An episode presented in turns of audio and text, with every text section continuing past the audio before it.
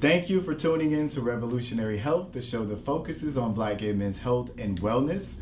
I'm your host, Michael Ward, and we are sitting here with Dennis, who's joined us again to continue the discussion on crystal meth and the black gay community. Um, as always, though, make sure that you like, subscribe, and follow us. Comment under our videos. We're on Twitter at Building Desire, Instagram and Facebook at The Counter Narrative. We want to hear from you. This is a very important topic that we get to discuss again um, about just crystal meth use, how it's affected us in the community as well, and kind of unpacking some of those things that really we've heard, we've seen that have affected us in the most recent months. So, do you want to start, or do you want me to start? Because you start. You know I can talk. So, my the the crazy thing about my introduction to just meth and chemsex, anything like that, I didn't really know about meth or Tina or any of these other terms. Like, I learned about it moving to Atlanta. Like. Mm on Jack'd, strolling through the boxes, and like this guy was just like,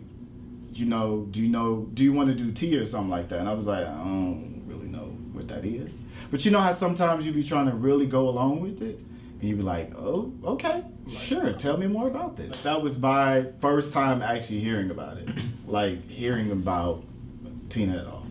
Um, for me, I've heard about it for a while. Mm-hmm. Um, people using it. Um, recreationally, all black people. Um, and so, like, I've heard about people using it. It was never something that was really prominent in my life until I started spending more time in Europe. And when I started spending more time in Europe, it was like everybody was doing it. And so it was like, like when you're in London, it's like, it's like you can't. Ha- it's like sex isn't happening without this shit. Mm. Um, and, and so that so that was the first time like it was like okay this is like really a thing and then when I came back to Atlanta you know I would have like these casual encounters um, and it would be like you know do you mind if I smoke and I'm thinking like you know roll mm-hmm. up you know what I'm saying like yeah what's your match. what's your guy mm-hmm. um, and then you know then they pull out a pipe and then I'm just like well that don't look like weed Ooh, you know what is that um, so it was that. And then uh, and so so that was so that was part of my that was part of the way I was introduced in, introduced to like you know meet people.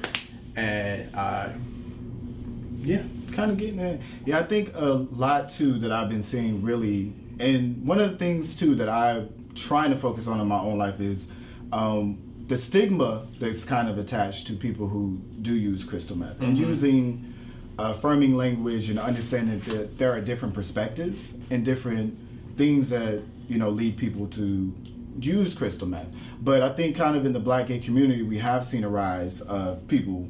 At least for me, I've seen a rise of people offering it to me, of using it rec- recreationally around me, yeah. and just framing the conversation. It's been important for me to frame the conversation into more of a harm reduction standpoint yeah. of saying that if this is what you choose to engage in and do, mm-hmm. not shaming you at all, kid. That's that's all good. But finding ways to really reduce harm in the way that my own mind thinks about it yeah. and understands it and processes it as well. Because one of one of the experiences that I've had uh, too, um, on, in a situation where someone did use crystal meth in front of me, and it was very interesting to just think that you know like this is somebody I never would have thought. Yeah. You know like and we have been talking for a while and things like that and then it was like, "Oh, okay, so this is something that you engage in."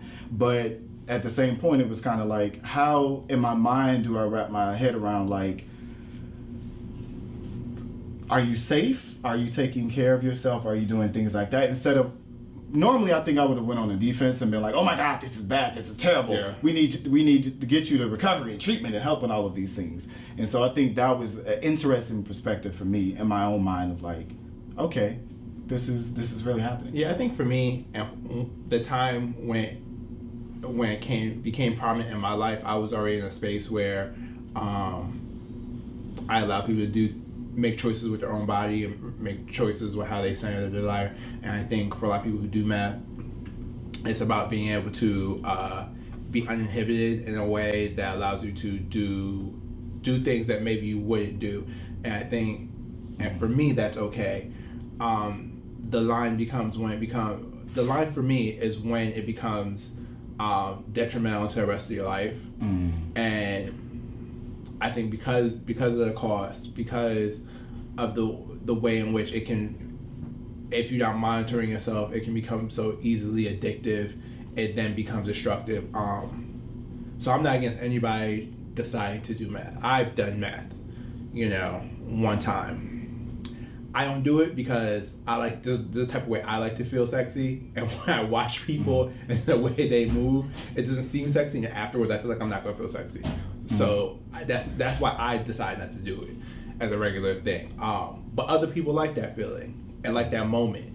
Um, so I so I give so I give space so I give space to both, and I I never I never shame anybody for for centering their pleasures or desires, um, and want to remove some of the obstacles that that inhibit that. So do you, and I and I wonder about this all the time too. Do do you think as far as being a black gay man, some of the things and our desires and our our interests, se- our sexual interests and like things that we're really wanting to engage in, we're not able we're not able to talk about it. Like we don't have the language for it or we feel ashamed of it or There's we so feel like things- sometimes with certain sexual partners that it's going to be like oh my god so one of the i think one of the things that really lowers inhibitions really is like using recreational drugs for some people or or those things. I think as black gay men we have to become more comfortable of just saying that this is what i'm interested in and i'm, I'm doing. Um, and i and i get that from the buzzfeed article which we talked about in the last episode that a lot of the users that they talked about in the article were saying that they can do things that they weren't normally able to do or they were able to explore kind of this pathway that they wanted to. And that was like i i was like yes i feel like sometimes as a black gay man things that interest me that i'm able to kind of like explore might be easier you know with doing that Well, yeah, So- when, when you when you don't have to think about it and, and process it so much. Like there's there's lots of things I would do, lots of things I think about doing, um, and if there was, and if I really really wanted to do it, you know, doing doing drugs allows allows you to get to that. And for some people, it's like you know, some people fantasy just remains fantasy. I think for a lot of people, a lot of our fantasies just remain fantasy.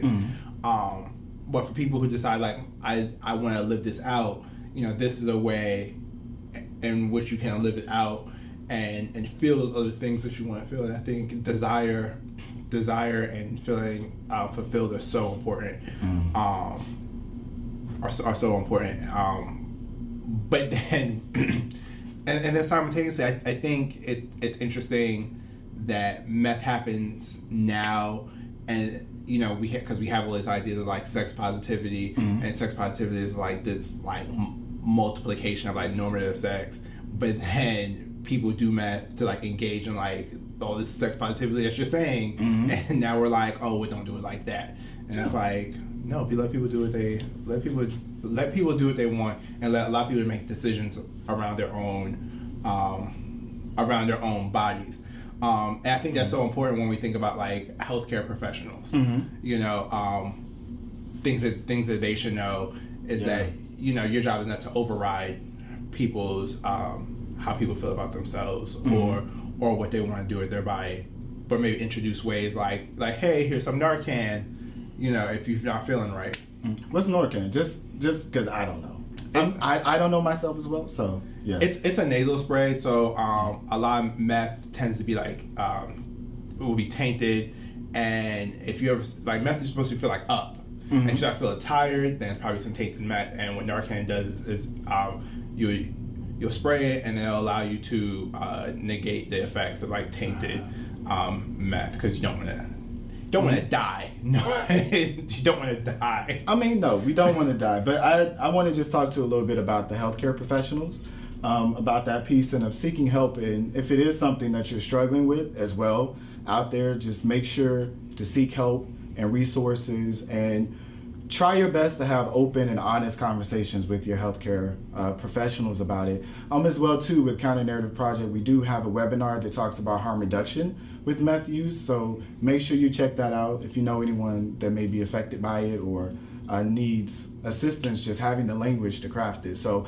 I want to thank you again for sitting here with me and having this conversation um, with meth that's affecting the black gay community. And you out there as well, make sure again that you comment. What are you seeing out there? What are things that have affected you in your own life? And if you want more information, then definitely check out the webinar. Follow us, like us, tell a friend to tell a friend to watch the video. We're on Facebook, Instagram at The Counter Narrative, and on Twitter at Building Desire. So thank you again. We'll see you next time.